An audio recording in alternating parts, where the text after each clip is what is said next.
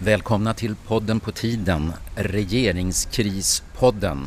Den 27 juli är det va Christer? Ja det är det kanske va och eh, vi har just lyssnat på eh, Stefan Löfvens presskonferens. Ja, det var ett par timmar sedan. Ja, ett par timmar eh, sedan. Sådär ungefär. Och nu sitter vi på en uterestaurang I Hammarby sjöstad. Mm. i solen. Ja, så att... Jag sitter i solen, du sitter med ryggen mot solen. Rätt ja, åt dig. eh, Det är rätt åt mig. Babordsgatan sitter vi på. Precis. Men Eh, du, ja, det är ju ja. dramatisk tid i politiken i Sverige just nu. Ja, och jag tycker det är intressant det här med att eh, Stefan Löfven med de som stod bredvid honom där, han skapar bilden av att det, Sverige är i ett farligt läge Mm. egentligen. Eh, och eh, jag tänkte på det här med trygghet i en, i en ny tid var väl temat från deras partikongress. Va? Men just det här trygg, trygghet, vi ska stå för trygghet men det är farligt läge så rör inte min försvarsminister. Mm. Okej, jag petar Ygeman och Johansson men försvarsministern ska vara kvar, det är farligt läge för Sverige. Men nog har han, jag, jag förstår ju att det är en retorisk liksom, taktik också, men nog ligger det någonting i det. Jag menar hur omvärlden utvecklas just nu. Turkiet, Ungern, Polen. Visserligen så röstade ju Polens president, eh, använde ju sitt veto för att stoppa den här lagen som skulle eh, desavouera eh, så att säga, högsta domstolen. Och sådär. Men, men det är klart, och Ryssland och Trump och IS, det är klart att det är ett farligt läge. Det är inte farligt för Sverige att det är politiska konventioner i Polen. eh, I alla fall Nej, men alltså klimatet, internationella klimatet är ju naturligtvis inte särskilt lugnt just nu. Jag, Nej. jag tycker nog att det är befogat att säga som han sa. Mm, Ja, Det utesluter ju inte att det är retoriskt taktiskt smart också. mm, ja hur som helst Utesluter inte så... det, eller hur? Du som kan lite logik. Nej visst, och det är klart att man kan inte bara ta hänsyn till en sak om man är regeringschef och, och Mm. det är, är krisigt och sådär. Så att, men det är klart att en hel del handlar ju om att försöka rädda regeringen så mycket det går. Ja, ja, visst, det att klart. behålla bilden av att man är regeringsduglig och inte ge för mycket gratis poäng till Alliansen och Sverigedemokraterna. Så det, det är ju massa sådana ska säga, egennyttiga aspekter Mm. också på det här. Jo, det är klart. Jo, jo, jo. Men eh, när det handlar om bakgrunden till det här eh, att- regeringen Själva har varit IT i kris så, mm, så detta med Transportstyrelsen, ja om man nu ska kalla det för det. Det är intressant med ord, du vet ju hur intresserad jag är av det. Mm. Och, Det intressanta med ord är att de betyder något, var det inte så? eh, nej, det är mycket, tänk att du har så svårt att citera. Ja. Det märkvärdiga med ord är att de betyder något. Ja, ja. Det var ju grovt felaktig Ja, version som jag Det nu sa jag inte. presenterade. Nej, men- det var inte, var, det var inte heller rätt. Inte grovt fel. Men du, förra söndagen så Ja. hade Godmorgon Världen en sån panelsnack va, om, om den här Mm. som då hade börjat eh, att bubbla lite grann, den här affären. Mm. Och då stod det rubriken så här, vad säger panelen om Transportstyrelsens miss? Mm. Miss. Jo, precis. Eh, sen IT-skandalen säger en del, va? eller säkerhetsläckaget. Sen kommer nu Moderaterna och kallar det här för säkerhetskris, apropå det vi sa först här. Alltså säkerhetskris, det ska då verka som att Sverige säkerhet är generellt hotad, ger ju det intrycket. Va? Där tycker jag nog att de går för långt. Jag, jag tycker att eh, det är inte rätt beskrivning. Fast jag tycker inte det, det är Dessutom- inte rätt slutsats att säga att det, betyder att den generella säkerheten är hotad. Men vissas säkerhet är ju hotad. Ja, Alltså, ja, alltså regeringen försöker få det här att handla nästan bara om Transportstyrelsen, en viss myndighet som har gjort fel och där generaldirektören har begått ett lagbrott. De försöker isolera det här till Transportstyrelsen. Medan oppositionen då, som har väckt misstroende, de vill få det att verka mycket större. För det första ska regeringen framstå som att den är klantig och inte ärlig och, och har gjort fel. Va? Mm. Men dessutom att det är mycket, mycket, mycket större än Transportstyrelsen och de här IT-läckan. Utan hela, hela säk- jag, jag ger in, mitt intryck är att man försöker få det som att vår, Sveriges säkerhet är hotad. Det, det, är ju ingen, det är ingen slump att man använder olika ord. Haveri har Löfven sagt och då syftar han på myndigheten och inte på, på hanteringen i regeringskansliet. Ja, Så jag kallar det inte för IT-skandal. Ja, när, när jag twittrar om det här så har jag kallat det för TS-gate. TS som i Transportstyrelsen. Men gate är ju en gammal sån här lite förenklad grej på en affär som, där det finns mass, en härva på många olika nivåer. Men det kommer från Watergate från Ja, början precis. va? Ja, visst. Oh, ja. Och Watergate var väl ett namn på ett område så att det, Det var, det var liksom ett kvarter Ja, där. Demokraternas partihögkvarter låg. snacka om en överförd betydelse. Ja. Av, av, Och så funkar språket, det Ja, är ja, praktiskt. Meaning is use. Så att, eh, ja, så, min, like så, så, nu är det ju dels den här framingen eller inramningen av om det här ska framstå som att det är mm. regeringsklanteri mm. som därmed, därmed, får politiska implikationer, vilket jag har fått nu. Eller om det ska framstå mera som en allvarlig men isolerad grej på en viss myndighet mm. och det har vi redan åtgärdat. Så det är ju de två bilderna som konkurrerar just nu mm. i, i, det offentliga. Men du, om man börjar bena i det här, IT-skandal eller inte. Det, det, som slog mig som gammal IT-människa var ju att många av de som uttalade sig om det här nu under gångna veckan inte riktigt begrep begreppen, så att säga, de IT-relaterade begreppen. Alltså det finns ju en stor okunskap såklart hos politiker eh, och andra makthavare om, om IT. De är ju inte tekniker så att det är ju i någon mening förståeligt men det blev lite komiskt ibland när de liksom diskuterar de här sakerna. Och, och sen finns det ju en annan, aspe annan aspekt och det är ju att somliga vill ju göra det till att själva outsourcingen är liksom själva mm. säkerhetsrisken. Men, men det är naturligtvis så att internt anställda på myndigheten som hanterar det här skulle ju också kunna utgöra en säkerhetsrisk på samma sätt som outsourcat anställda. Och, och um, får jag beställa en cappuccino? Okay. Tack. Två? Två? Eh, ja. ja, tack. tack. Och um, uh, och, och dessutom är det så att när man använder datasystem så är det ju så att det är ju alltid, jag menar, jag gissar att man använder Microsofts operativsystem på datorerna. Man har ju någon mening outsourcat uppgraderingarna utav dem löpande med säkerhetsbuggrättningar och sådana saker. Mm. Så jag menar man exponerar sig ju alltid till, ja det är det där fönstret som ah, låter, det får vi ja, det, kanske leva med. Ja men då hör man ju liksom att det är lite blåst det är lite, lite sommar. Det fladdrar till i en tyllgardin. Min, min, poäng är, ja, precis. min poäng är bara alltså att det är, jag kan inte riktigt se att själva outsourcingen är, är problemet utan problemet är ju hur man hanterar när, Om man outsourcar ja. sitt företag som har extremt rigorösa säkerhetsbestämmelser och som man avtalar med vilka säkerhetsbestämmelser som ska gälla så måste ju det vara lika säkert eller lika osäkert som att ha en intern avdelning. Ja, ja, jag menar ta Gripenplanet. Det är ju liksom, man har outsourcat utveckling och tillverkning till Saab. Ja, exakt. För de här sakerna ja, som visserligen exakt. är inne i försvarsbranschen. Ja, nej men eh, exakt. Men, och, dessutom, ja, och tidigare var det alltså en annan myndighet. Man hade outsourcat det här. Det finns ett svenskt ord förresten, utkontraktera. Jaha, ja. det, såg, det var faktiskt Ygeman som skrev det på, på Twitter att ja, ja. man kan säga utkontraktera om mm. vill. Mm. Om man nu vill. Och det, mm. det kan finnas följder att, att man gör det känt då.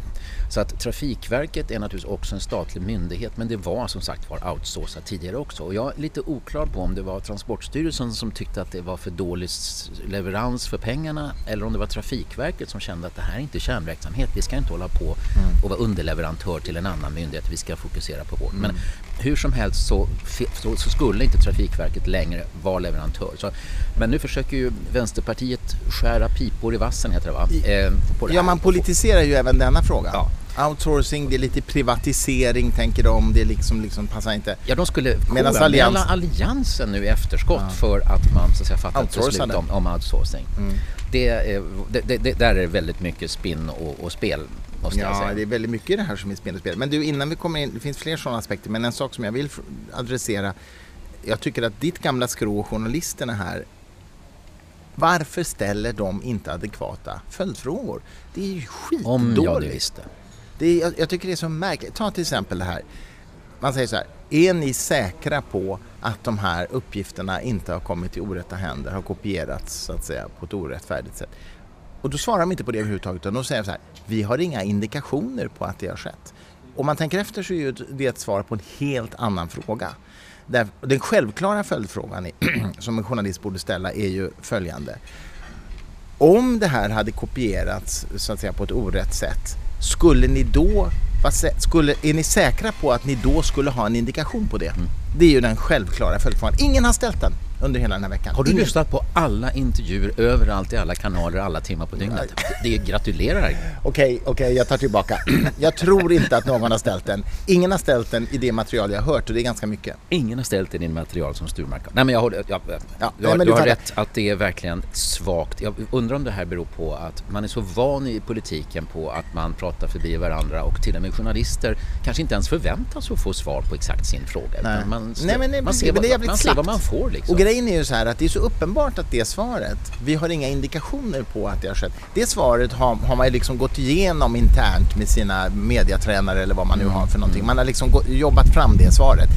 Och det, bara det borde ju leda till att en journalist liksom är extra vaksam på det svaret. Va? Och grejen är ju att det finns ju en implicit antagande i det här svaret som politikern gör och som journalisten missar.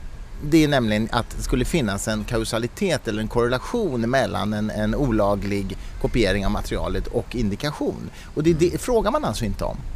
Så att, så att politikerna mm. svarar egentligen på en helt annan fråga. Ja, och ändå är det många journalister som är väldigt glada i att göra tolkningar av de här svaren trots att mm. de ofta är så ofullständiga. Ja just det, det var någon som gjorde det va? Vad, vad, du hade något ja, exempel på Ja, i Studio 1 så var det ju någon som hade fått det här svaret från Transportstyrelsen, en företrädare där, att vi har inga indikationer på att mm. det här har gått till orätta händer. Och sen strax efter så säger programledaren, ja nu fick vi höra av Transportstyrelsen att det inte tycks ha kommit till orätta händer. Ja, ungefär. Det är helt absurt. Det, det sades, då, sades då som en, det var som felaktig referat ju av vad som hade sagts där. Ja. Eh, men också är det så att många journalister som frågar om, om det politiska ansvaret, att man inte informerar varandra och sånt. De får, de får en svar på, svar på någonting annat av, mm. av Löfven. De får nämligen svar på vad det är som har gjorts på myndigheten Transportstyrelsen va? och vad som har gjorts på andra myndigheter som möjligen kunna mm. vara risker, va? Säpo och, och Försvarsmakten. Mm. Ehm, och det är ju intressant att veta det. Men, men frågorna handlar ju oftast om det politiska ansvaret. Det här att man inte bryr sig om att informera riksdagen, inte ens de delar i riksdagen, eller inte ens partiledarna. I utrikesnämnder är det väl tystnadsplikt och sekretess. Att de är ju vana vid att dela ut saker och ting som de vet att de inte får yppa. Eh, så det, men även när de får frågor om det, liksom, du, han, varför berättade du inte det här för, för, för statsministern? Varför förde du inte det vidare? Varför snackade du inte med Anna Johansson? Då svarar de på denna fråga som handlar om att vi har åtgärdat problemen mm. på myndigheten. Vi har täppt till, vi har gjort vad vi kan. Kom inte nu här och kom.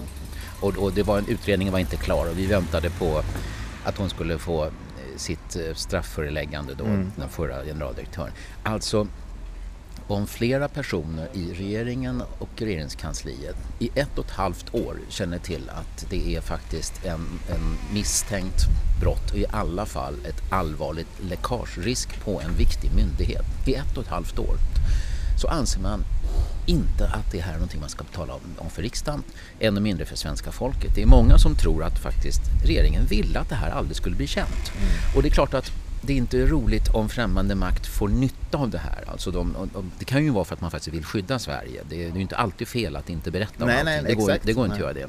Men när en generaldirektör är brottsmisstänkt, hon, hon skulle förmodligen ha fått eh, avsked från sin chefspost av regeringen även om hon inte har blivit dömd tror jag. Mm. Jag tror att det här så att säga även om mm. inte hade straffet ja, ja. hade varit så lika skarpt. Så det måste ju till slut bli offentligt. Ja, titta här får vi cappuccino. Tack. Oh, tackar. Tack. Tack. Ja, vi, vi, kan, vi betalar sen också. Det, egentligen ska man betala först men Sturmark tyckte vi skulle göra så här. Skyll på mig. Man brukar kunna beställa kaffe på en restaurang och betala sen. Det är inte helt ovanligt Staffan. Okej, okay, men vi gick, ja, strunt i det. Ja. Jag, mm. jag, jag, har en annan syn på detta. Du har en annan syn, ja, det Alternativa fakta har jag Alternativa faktiskt. Fakta. men, hörru, du, men du, ingen har frågat sig hur mår Maria Ågren idag? Vad tror du? Hennes efternamn säger väl svaret. Ågren.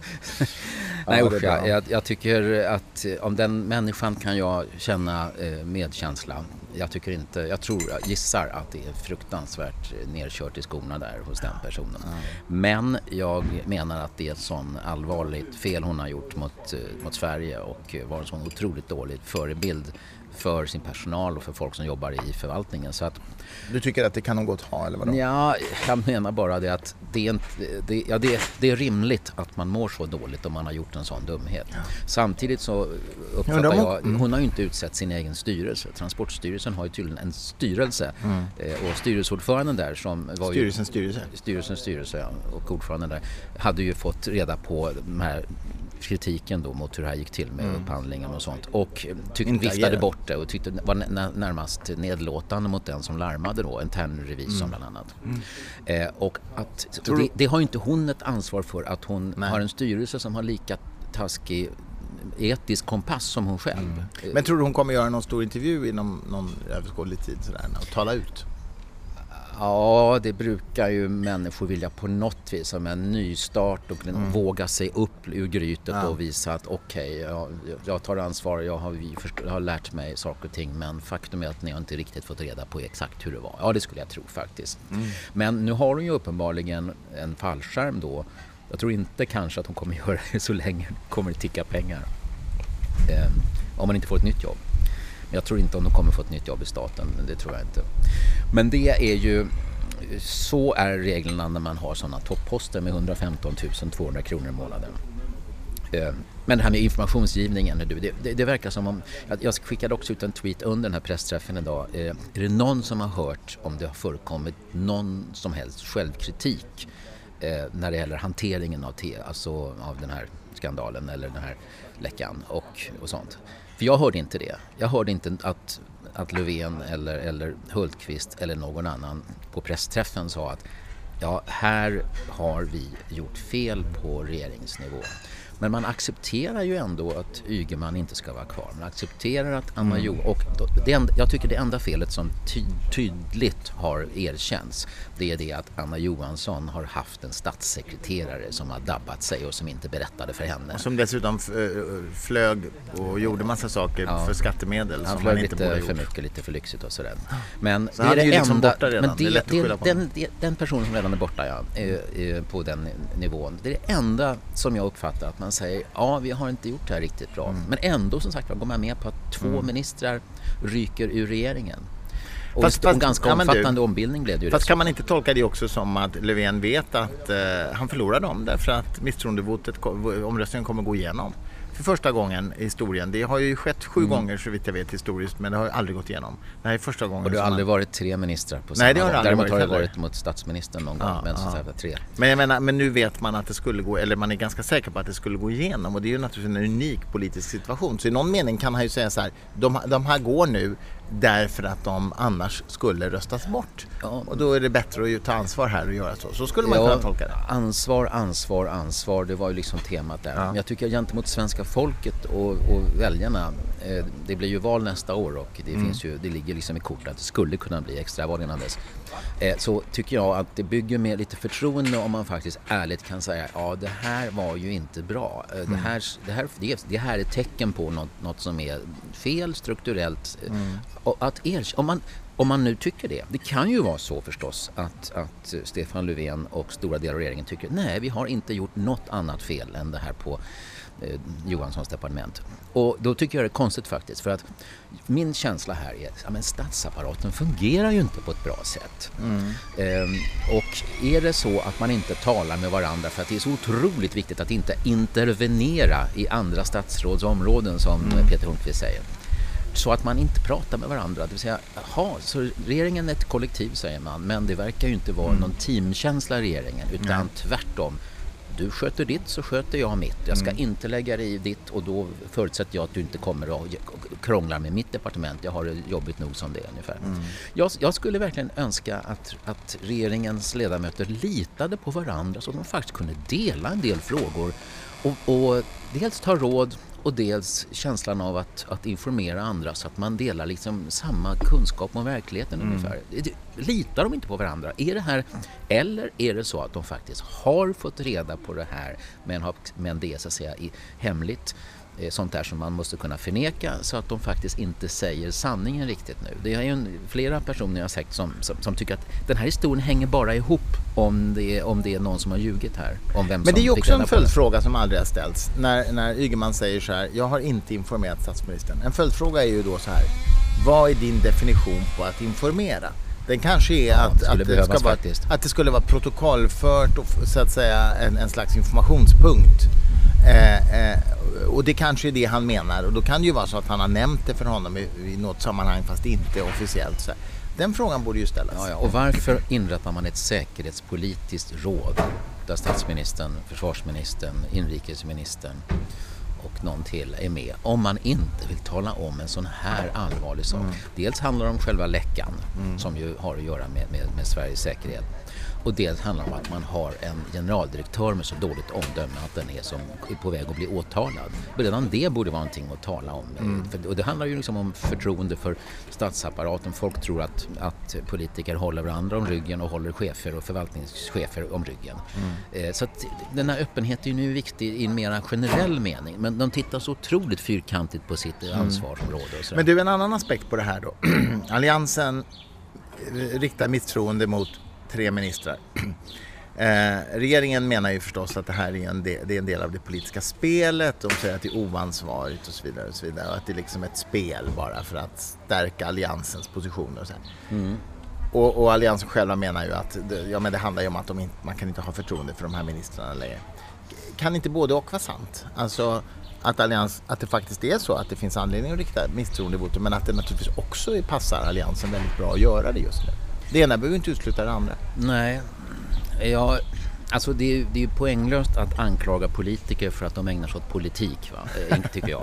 Och det, ja, och, politiskt spel alltså, ja, som inte har så mycket med sakpolitik att göra. Ja, Taktik, samtidigt schack. Så, jag, jag, tycker eh, oavsett... Det är ett slags schackspel. Jag är ju inte talesman för alliansen här men jag har stor förståelse faktiskt för för att man gör, det är lite överraskande att alliansen plötsligt har kvicknat till och mm. fungerar just nu till, som en allians ser ut som om mm. de inte splittras Men det passar igen. väl dem jättebra, deras agenda inför valet?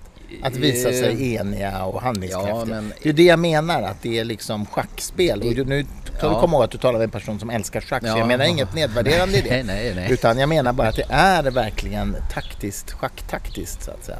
Ja, men om det skulle bli så att, eh, säg att Então. Det blir ändå så att Hultqvist ryker i en misstroendeomröstning. Mm. Det verkar ju det verkar det som om alliansen står fast för det här. Verkar det som. Ja. I, Ebba, i Ebba stund ju, när vi pratar 13.45. Ebba har ju gått ut eh. på Twitter och sagt att, hon, att det står fast. Ja. Ebba Busch Ja. Och de andra har inte sagt men, något men, än. Men om det blir då alltså ett kaotiskt läge, Sverige är svår, svårstyrt, eh, Alliansen har olika syn på hur man ska hantera Sverigedemokraterna. Då, mm. är det, då är det inte bra för Alliansen. Då kommer det se ut som att Alliansen har varit dåliga på att ta ansvar och schassat ut landet i kaos. Så att nej, det här är nog risker för Alliansen också. Eh, här. Chicken Race skrev Henrik Oskarsson igår eller förrgår, statsvetaren, om det här. Och eh, jag såg att eh, DNs eh, politiska kommentator Eva Stenberg hon eh, twittrar eller har sagt eh, nyss då att hon tror att, eller Löfven kommer troligen att förlora försvarsminister Peter Hultqvist. Det är hennes bedömning, Eva mm. Stenbergs. Och eh, ja. det, hon är, tillhör de som är, är, är, tunga kommentatorer där. Men sen är det så eh, och då är frågan, för jag tror att här går en, någon slags gräns för Stefan Löfven. Mm. alltså, han var så jäkla arg och ilsken och jag förstår att han är pressad och han har fått sabba sin semester och jobba på nätterna nu förmodligen. Alltså. Men han verkar så arg så jag har en känsla av att att ja, om inte jag får ha kvar Peter Hultqvist och det här är viktigt för säkerheten och det är en stor, stor jätteövning som heter Aurora i höst som mm. är betydelsefull för Sveriges eh, säkerhetspolitik. Det har jag full förståelse för. Ja, då har de sagt sin sista potatis, då avgår jag och hela regeringen. Alltså det, det känns som att det skulle kunna vara det som ligger i korten. Mm. Och ja, då är det upp till bevis för Alliansen då eh, ett ja, år för nästa visst. val och de är inte särskilt samlade i ett antal frågor, framför allt synen på Sverigedemokraterna. Men sen är det ju intressant också att den här historien speglar ju någonting som, som jag har en del erfarenhet av faktiskt och det är ju nämligen det oerhört starka revirtänkandet mellan departementen. Mm. Den byråkra byråkratin och revirtänkandet och, och liksom konkurrensen i någon mening. Så jag hade ju en period där jag var ordförande för regeringens IT-politiska strategigrupp i början på 2000-talet. Och, och vårt, eh, idén med det var ju att vi, vi var inte specifikt kopplade till något departement utan vi skulle titta på i, olika IT-politiska frågor generellt så att säga och, och föreslå saker och agera och, och samla in information och, och ja, jobba med någon fråga. Och det som min absolut starkaste minne från den här perioden det var att så fort vi tog i en fråga, till exempel jag kommer ihåg att vi hade uppe frågan om hur påverkas offentlighetsprincipen eh, eller vad, vad, rättare sagt, hur påverkas Ja just det, hur påverkas offentlighetsprincipen av den här snabba digitaliseringen och internet? Därför att offentlighetsprincipen är ju en en väldigt viktig princip. Men internet möjliggör ju att väldigt, väldigt lätt lägga ut offentliga dokument. Vilket kanske inte nödvändigtvis var syftet med offentlighetsprincipen. Jag kommer ihåg att jag ville då som ordförande för den här gruppen dra ihop en hearing för att diskutera samspelet mellan digitalisering och offentlighetsprincip. Mm. Problematisera det helt enkelt. Mm. Och då sa justitiedepartementet, nej det får ni inte göra i IT-politiska strategigruppen för det där är vår fråga. Offentlighetsprincipen ligger under justitiedepartementet. Det är mm. vi som ska göra det. Mm. Jaha, och så ville vi, du vet, jag, jag, ville dra igång en process som handlade om att digitalisera Sveriges Radios och SVTs eh, arkiv. Och då tror jag det var kulturdepartementet som sa, nej men det ligger hos oss. Och så vill vi prata om IT i skolan, nej det låg på utbildningsdepartementet, det får inte ni röra. Och du vet, det gick ju så långt så att Alltså det blev ju, det blev ju, alltså det skars ju verkligen va. Och eh, eh jag kommer ihåg att jag vid något tillfälle sa så här, ja men jag vill ha en hearing om det här. Jag vill bjuda in eh, experter från olika områden och åtminstone höra vad de tycker. Ja, det får du inte ha i våra lokaler för det där det, måste beredas liksom. Och då sa jag så här, okej okay, men då gör jag det på ett café på stan. Try to stop me liksom. Ja, det blev, ja, det skar sig kort sagt. Var, var så du snackade med, med departementen? Try to stop nej, me. Det, nej, men det var, nej, jag uttryckte mig inte så. I'm friends in low places. nej men alltså min poäng var så här. Jag vill prata med de här experterna, då får jag väl göra det någon annanstans. Jag vill ta in deras synpunkter ja, på det här. Jag vill, jag vill att vi ska lära oss om detta. Mm.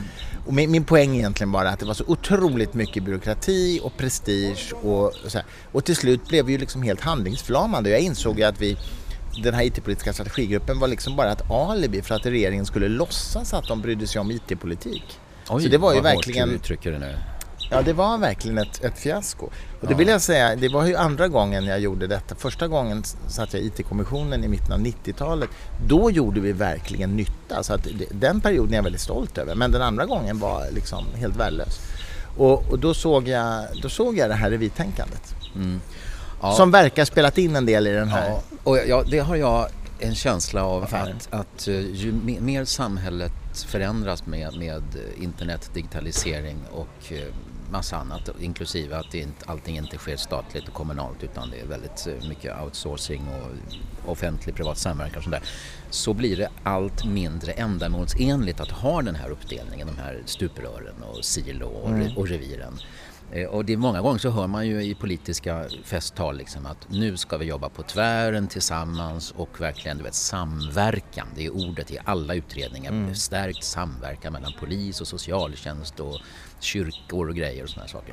Ja. Eh, så att, Kyrkor också? Ja, då. Mm. men det är, visar sig vara förbaskat svårt och jag har en känsla av att själva departementsuppdelningen eh, den får ju, den, sprid, den smittar nästan här, revirsmittan från departementsuppdelningen den går sedan vidare till myndigheter som har väldigt svårt att samverka på tvären därför att de också får höra, ja men det där är ju deras sak, det är ett annat departement och det, mm. där sitter det miljöpartister och inte en socialdemokrat eller så här, och de har ju sina linjer och strategier mm. och så, här, så det, och jag tycker verkligen, här skulle man nästan vilja ha en liten en atombomb som säger så här, vi börjar på nytt. Vi, Oxenstierna är all ära men nu måste vi hitta ett nytt tänk som är lite mer sån här stjärnformat. Du vet det här stjärn-tv-nätet som ja, användes ja. istället. Man försöker... Oxenstierna, du vet att det är 400-årsjubileum i år för riksdagsordningen som Axel Oxenstierna var den första att formulera.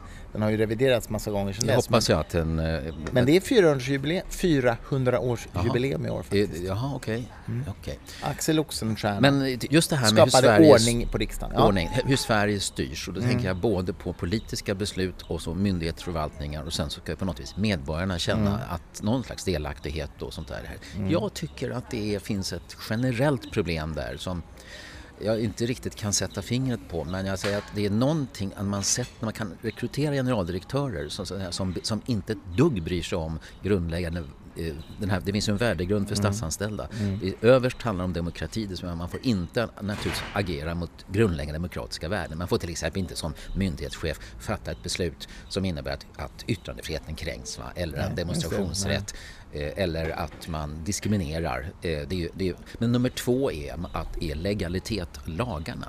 Det vill säga det, det, är väldigt högt upp på listan står självklart att man får inte bryta mot lagen och det gäller ju alla i en, i en myndighet naturligtvis, inte bara myndighetschefen. Mm. Hur kan då en generaldirektör säga att ja, vi gjorde avsteg i, i, tre fall, blev varnade av Säpo göra det ändå. Menar, det tyder ju på att man inte håller på med moraliskt kompassarbete tydligen i statsförvaltningen. Jag, mm. jag tror inte hon är den enda myndighetschefen som tittar lite, lite mm, tunnelmässigt på frågor ibland. Och hennes egen ordförande tycker att det var okej okay att göra avsteg från lagen, vilket är ju en eufemism för att bryta mm. mot lagen. Mm.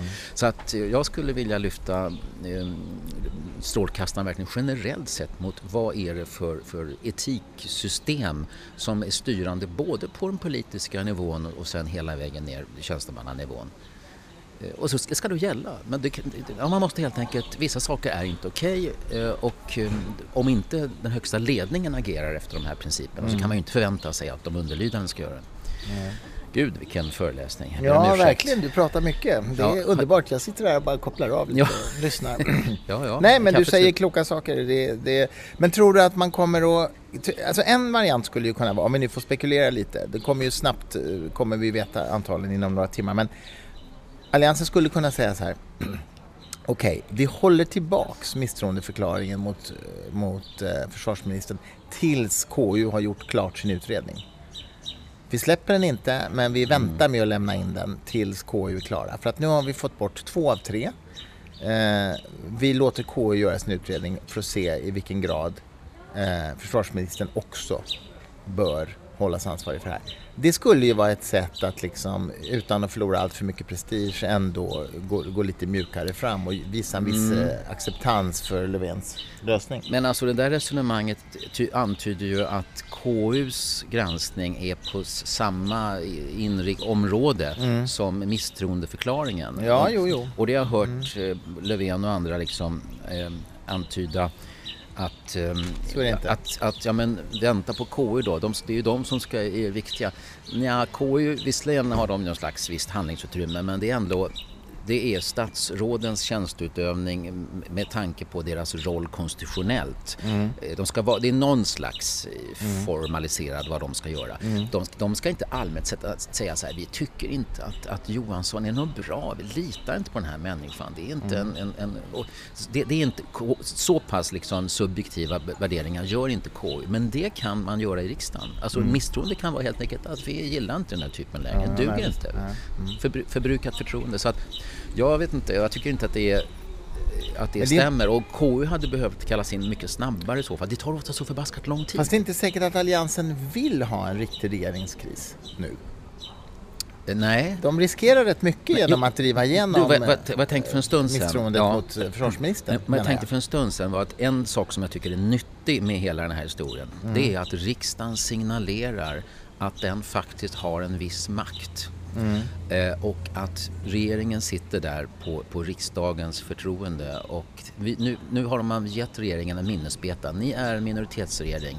Ni har hanterat den här Transportstyrelse mm affären på ett sätt som inte vi i en majoritet i riksdagen kan acceptera. Mm. Om inte ni så att säga rättar er själva och medger de här bristerna, vilket de inte gjorde, så ja, då blir det misstroende och vi, vi kommer ta bort några statsråd. Hans... Och jag tycker det är lite nyttigt att regeringen blir Newsflash. påmind om att den, ja. Uh, Stefan Löfven säger att om Peter Hult, uh, Hultqvist fälls så kommer han ändå sitta kvar, säger uh, Stefan Jaha. Löfven. Jaha. Då hanterar jag den situationen. Jag är landets statsminister och då får jag hantera den situationen också. Alltså om han fälls. Ja. Okay, så att, det, då vet vi det. Då betyder ju det, det att det alltså inte regerings blir regeringskris även om Hultqvist Nej. får sparken i misstroendeomröstning. Ja. Och då har ju Alliansen fått beskedet att det, då, då, frågan är ju det om det ökar eh, deras motiv att fälla Hultqvist eller om det minskar det. Det är inte självklart.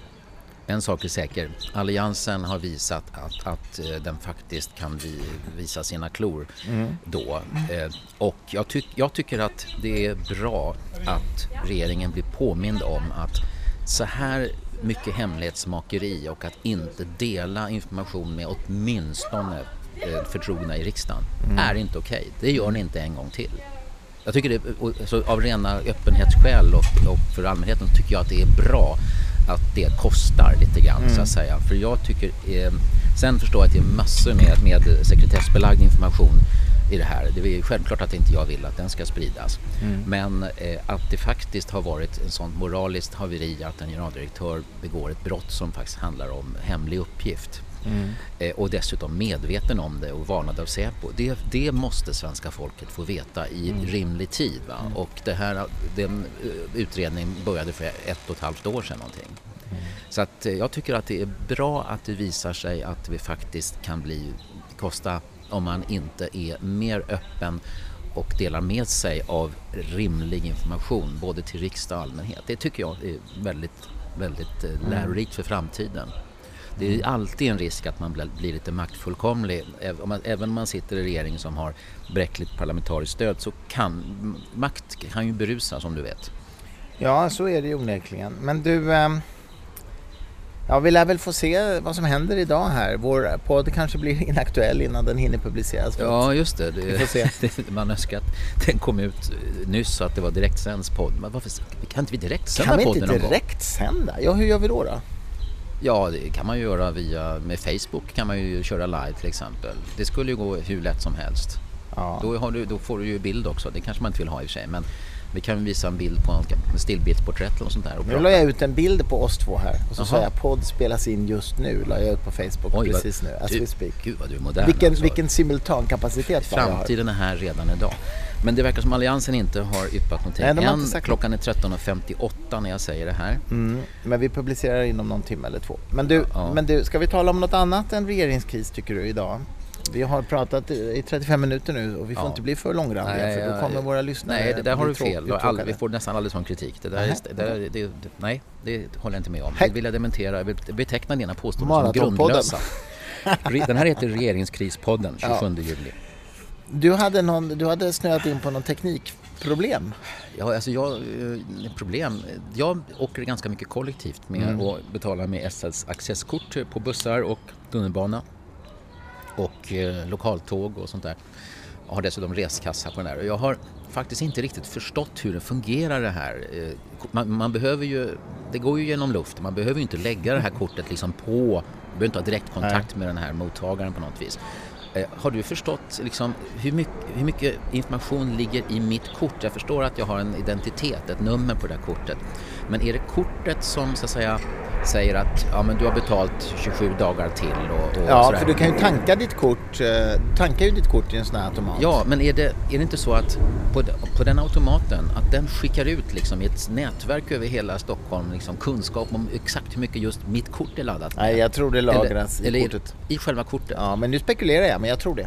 Och vad, alltså, vad är, på vilken det är ju inte magnet, det är, det är inte magnet utan det är, det vad är det för någonting inne i kortet som rymmer det här minnet? Och, wow, någon av våra lyssnare kommer nog berätta det här för oss tror jag. Är jag kan det, inte det där heller. Och jag, jag, tror att det möjligen finns två samtidiga system, att kortet mm. möjligen, mm. jag tror att det är inte bara eh, ett utan att eh, sen de, möjligt att det finns en ny generation av de här korten och mm. att de mm. har liksom förändrat. Jag, jag, jag, skulle vilja begripa lite mer av de här, hur, den, hur det funkar faktiskt.